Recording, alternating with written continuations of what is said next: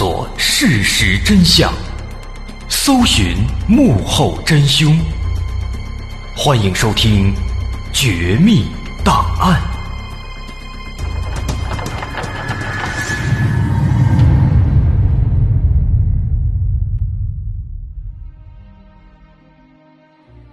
还原事实，探索真相。欢迎继续关注我们的《绝密档案》，我是大碗。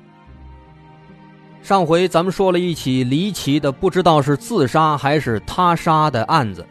死者金某被钉死在了十字架上，死因是机械性窒息。警方对金某的情况做了调查，发现金某过去的确是有点悲惨，因为几年前的一场肝脏疾病。金某的儿子为了治疗金某，献出了自己的一部分肝脏，但却死于手术并发症，这让金某万分自责。也正因此，警方猜测金某会不会是因为过度自责而沾染上了某种邪教，进而在邪教的蛊惑之下自杀了呢？其实，无论是自杀还是他杀，尽管现在警方还没有彻底搞清。但是，只要稍加分析，我们还是不难发现其中存在的问题的。首先，这个警方猜测金某他是自杀的，这个说法呢，其实起初是得到了大部分人的支持。为什么呢？因为无论是金某的死因，还是遗留在周围的大量物品，包括钳子、锯条，还有周围那个帐篷里的食物，这很容易让人联想到，这就是一起。野外自杀行为。毕竟，如果说这是一起野外的他杀案件的话，凶手为什么要把现场搞成这个样子？一般的凶手作案之后，恨不得抹掉自己留下的所有的痕迹，恨不得让自己的这个凶器都人间蒸发。但这起案子呢，却把所有工具全部留在了杀人现场，这不是帮着警察找线索吗？所以说，从这一点来看呢，好像他杀的可能性啊，确实在缩小。另外，警方还调查了四月二十二号前后这个上山路段的所有监控录像，最终发现，在四月二十号的监控当中，金某开着那辆新买的 SUV 出现了。啊，这也证明这车的确是金某自己的，是他自己开来的，因为一路上。监控显示都是金某独自在开车，车上没有其他人。当然，这整条路线当中呢，其实也存在一个监控盲区，就是说这个车呀，开到这个采石场所在的这个村子以后啊，村子里没有监控，所以说这个车开车经过这里之后，什么情况，有没有发生什么，我们是不知道的。但即便如此呢，警方依然认为。他杀的可能性很小。那么从这几点来看呢，的确，他杀的可能性确实不算大。但是这个自杀的说法，它最大的问题出现在尸体上。之前在介绍这个现场情况的时候，咱们说了，说这个死者金某的腹部有一处明显的刀伤，而金某的死因是机械性窒息。如果金某真的是自杀，那么他只需要把自己吊在十字架上，让自己慢慢的上吊勒死，这就可以了。那为什么还要给自己腹部捅一刀呢？这没法解释。而且，金某的死状，他类似耶稣受难，双手双脚都被钉在十字架上。我就想知道他是怎么把自己给钉上去的。相信很多朋友都会有这个疑问。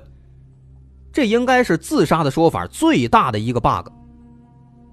难道说他是自杀之后又被其他人给钉在这个十字架上的吗？这好像也不太可能吧。当时警方确实也意识到了这个疑问，他是怎么把自己给钉上十字架的？于是警方当时为了解开这个疑问呢，又开始仔细的做进一步的勘查。哎，果然。他们就发现了一个非常可怕的细节，这个细节好像能够解释这个疑问。这是一个什么细节呢？警方发现啊，钉住金某双手的钉子和钉住他双脚的钉子是不一样的。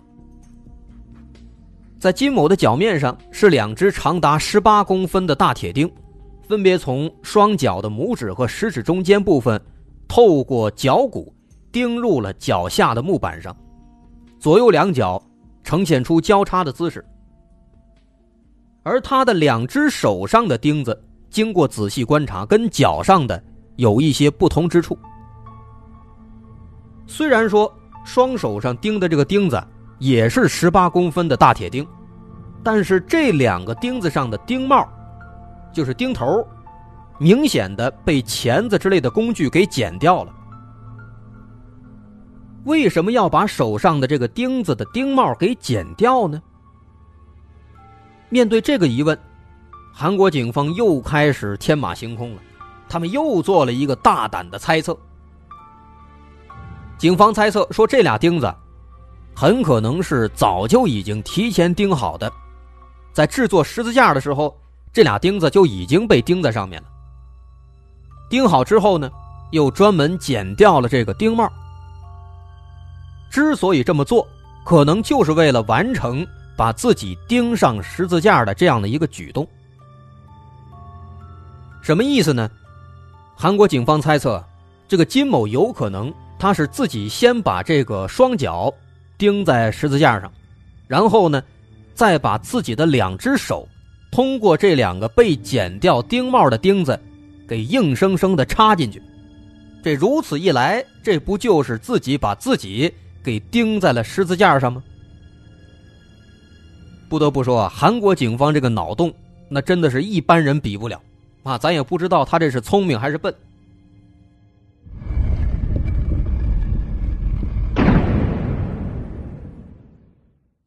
那根据刚刚的这一点，韩国警方就推理出了金某的整个的自杀过程。咱们来看一看。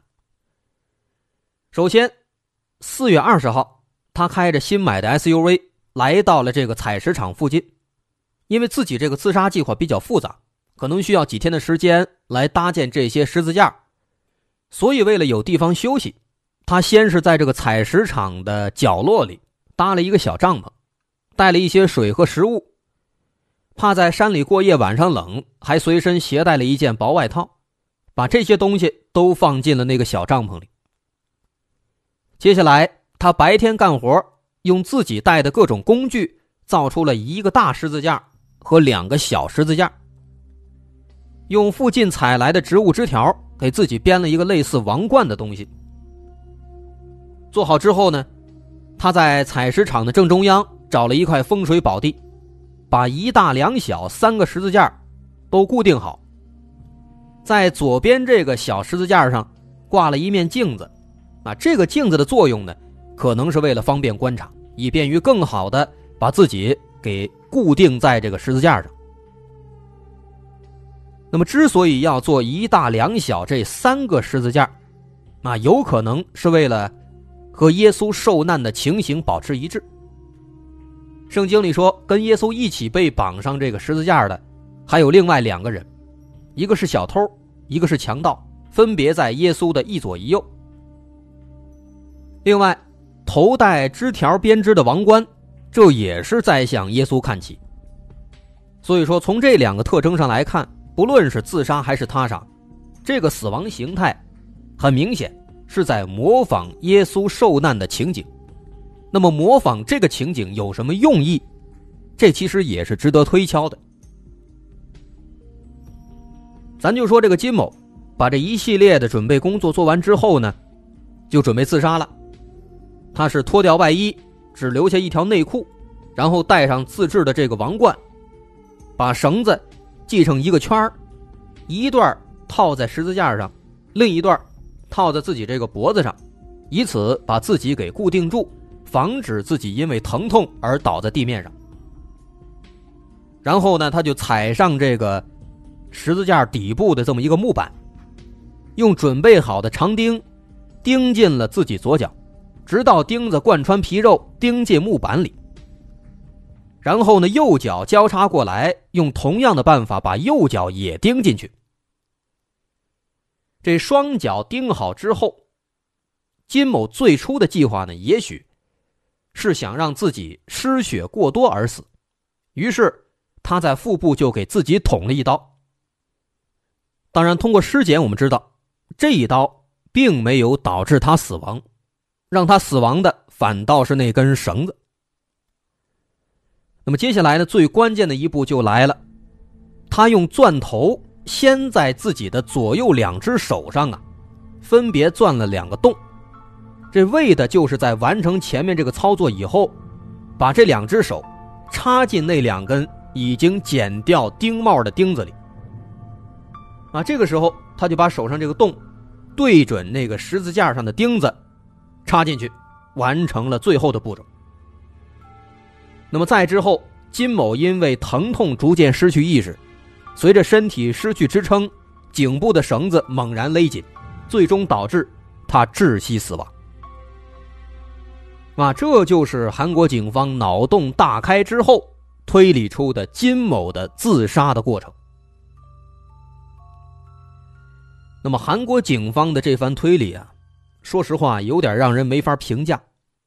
啊，如果说单纯从这个理性，或者说从机械的角度来讲，不去考虑感性问题，这个说法呢，倒是还说得过去，确实能够把所有线索都串联起来。但是唯一有一个地方啊，相信大伙都会这么觉得，这个地方没法解决。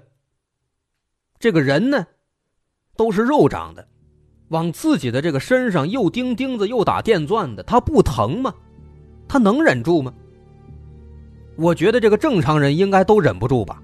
可能刚刚钉了一根钉子，就已经疼得晕过去了。那这时候有人就支招了，说会不会有这样一个可能性呢？这个金某为了成功自杀，他提前服用了这个麻药之类的东西，或者是喝了大量的酒，甚至是毒品。有了这些东西的作用，在神经不灵敏的情况下，给自己钉钉子、打电钻，应该就好点了。但是人家法医这个尸检结果都说了，金某体内没有发现任何的药物成分，也没有任何有毒物质。所以说就这样，在韩国警方的推测当中，金某就成了一个自己钉自己、把自己钉死的这么一个狠角色了。但是实话实说，这个说法我个人是无法接受的，我觉得这种说法是在侮辱我的智商。因为这实在是太过骇人听闻了，人怎么可能把自己给钉死呢？但是无论如何呢，根据这个猜测，二零一一年五月中旬，韩国警方迅速做出了最终的判断结果，宣称这起事件就是一起自杀事件。但当时这个广大的韩国群众可能也感到自己这个智商受到了侮辱。立马就出现了大量的反对的声音。比方说，有人提出说金某家住在昌原市，案发地点在文庆市，他本人跟文庆市呢也没有什么渊源。那么，如果说他真的是自杀，为什么他非要来到这个文庆市自杀呢？他是如何找的这处废弃的采石场的呢？根据路上的这个监控摄像显示。这金某一路上啊开车过来，几乎没有走弯路，目的地也很明确，所以从这一点来看的话呀，你说金某是自杀，而且这么熟练，不太可信。另外呢，还有人说，说金某当时进了村子以后就没有监控录像了，等他再一次被人目击，就已经变成一具尸体了，这很明显应该对这个村子产生怀疑。那么为什么不对这个村子进行调查呢？除此之外，质疑的声音最大的还是金某的这个死亡方式。如果他真的是自杀，那为什么要采用这种高难度的方式呢？自己钉自己，正常人能够忍受住这样的痛苦吗？那面对如此强烈的质疑。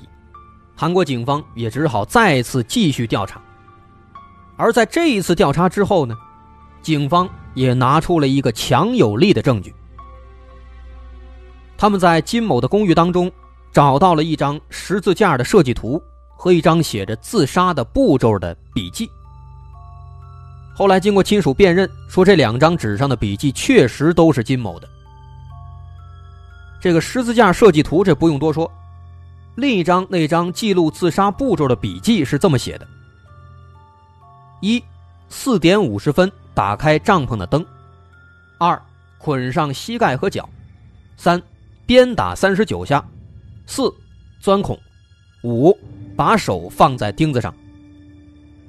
另外，在这个步骤下面还列了一些需要使用到的物品，比如钉子、绳子、钻头，哎，等等等等。那么现在有了这个证据的支持，似乎啊，这个自杀的说法，想不信也得信了。啊，这个金某从这一点看来，好像真的是在自责当中逐渐迷失，最终决定使用耶稣同款的死亡方式来自杀，给自己赎罪。即便说自己盯自己这个方法有点骇人听闻，一般人听起来可能接受不了，但在这个证据面前，好像确实是这样的。那么这个证据一出，质疑的声音的确减少了很多很多，而最终警方也是以自杀的结论对这起案子进行了结案。那么这起案子好像也终于尘埃落定了。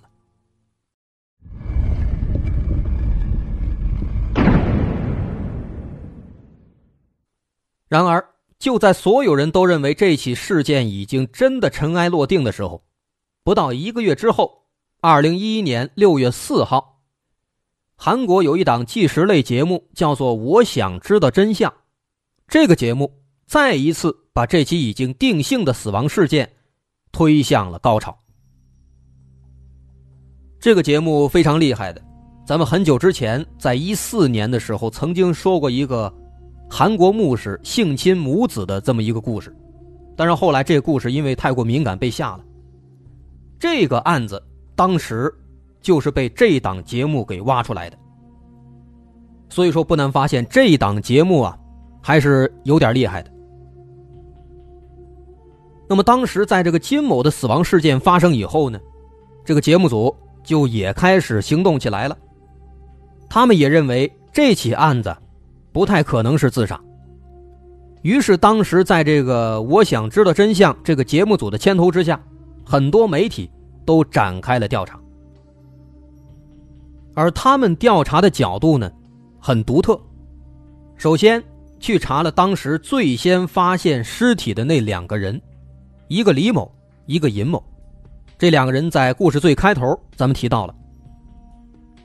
其中，对这个五十三岁的李某。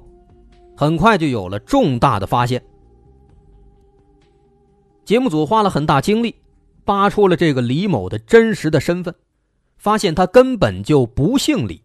当时面对警方的询问，他其实撒谎了，他的真正的名字叫做周炫秀。他是一个叫做万民中央教会的组织的前任牧师。啊，这个叫做万民中央教会的组织是什么呢？这个组织是一个叫做李载禄的韩国人创建的所谓的新兴宗教，但它的实质其实是打着基督教的旗号进行传教的邪教组织。在这个万民中央教会当中，很多信徒啊都相信这创始人李载禄是神，有很多很多女信徒甘愿献出自己的身体，也要加入这个邪教。不过呢，这个邪教后来被韩国警方给端了，李载禄被指控性侵八名女信徒而锒铛入狱。那么，这个自称是李某的周炫秀呢，他是在上世纪九十年代加入了这个组织。那么后来，这个万民中央教会被端了，内部的残余党派发生了分裂，周炫秀当时也就退出了。但退出之后呢，没多久。他又自己创建了一个新的宗教组织，叫做师解仙教。啊，尸，尸体的尸，解，分解的解，仙教。师解仙教这名字听起来啊，那就不是什么正经组织。后来经过调查呢，人们发现这个师姐仙教啊，其实就是周炫秀结合了之前那个万民中央教会的那些歪理邪说，然后呢，又结合了咱们中国的道教之后，胡乱捏造邹出来的这么一个组织。而且当时为了传教，他还专门给自己这个邪教做了一个网站，哎，让大伙来注册，来宣传自己这个教义。那这个周炫秀的情况被扒出来之后呢，大伙心里开始琢磨了，说这个死者金某，他会不会跟这个所谓的师姐仙教有什么联系呢？虽然说之前韩国警方的那个推测难以苟同。但是韩国警方对邪教方面的猜测还是蛮准确的。对于金某这样的人，的确是很有可能误入邪教的歧途的。而很快，通过调查金某的公寓里的 iPad，人们惊讶的发现，金某早在零七年就已经成为了这个师姐仙教的网站的会员了。从那个时候开始，他几乎每隔两天。就会来这个网站里浏览帖子，还时不时的跟网友们进行讨论。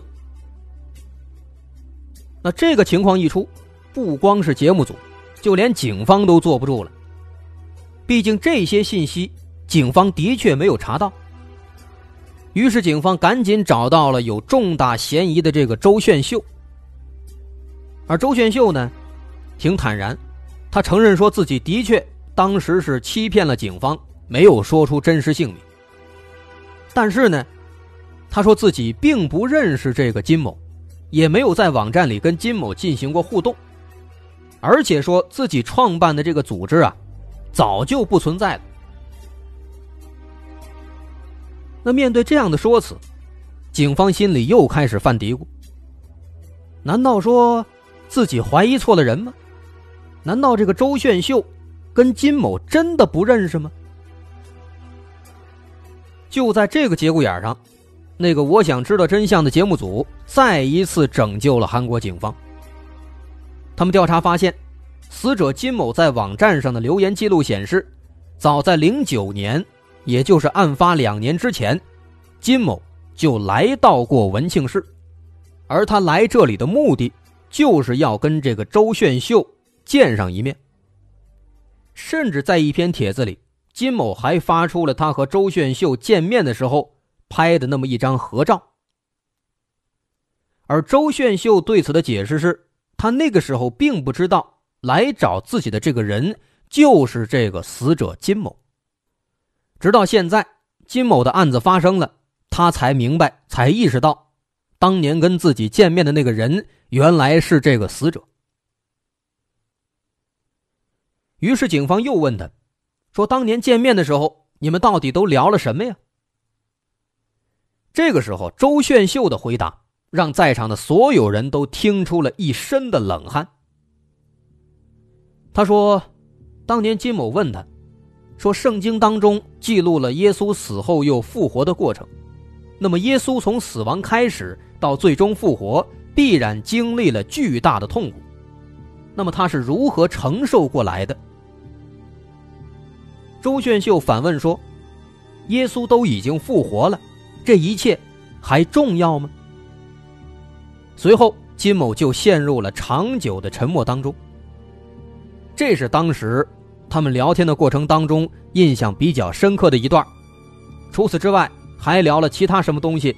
因为时间太过久远，周炫秀自己也想不起来了。那么，眼下这个情况啊？的确是出乎了所有人的意料。虽然目前还没有证据，但这个周炫秀好像的确很值得怀疑。于是，警方又调查了案发前死者金某来到文庆市之后，周炫秀的所有的行动轨迹。周炫秀说，那几天自己一直在家里看书，哪儿也没去。但话虽这么说呢，他却拿不出任何证据。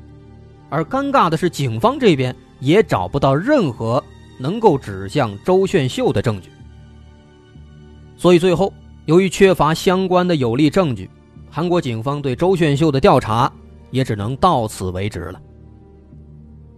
而发生在金某身上的这起离奇死亡事件，跟之前一样，警方这边还是只能以自杀作为结局。就这样，这起案子就此告一段落。到现在，我们仍然没有其他新的进展。对于这起案子，其实我个人来讲，仍然是难以认同这个自杀的说法的。毕竟，一个人自己把自己钉死，这实在是有点让人难以想象。而且，目前又发现了他跟周炫秀的邪教有牵扯这样的一条线索。金某的死状明显是在模仿耶稣受难，这也就表示这起案子跟宗教是必然有着联系的。但这些联系是什么？金某如果说自杀，他是如何度过这些难关的？目前其实都还没有充足的证据能够解释清楚。所以说，在案发当天究竟发生了什么？到底是自杀还是他杀？恐怕只有金某自己才知道了。好，这起奇案咱们就说到这儿。我是大文，好，咱们下回再见。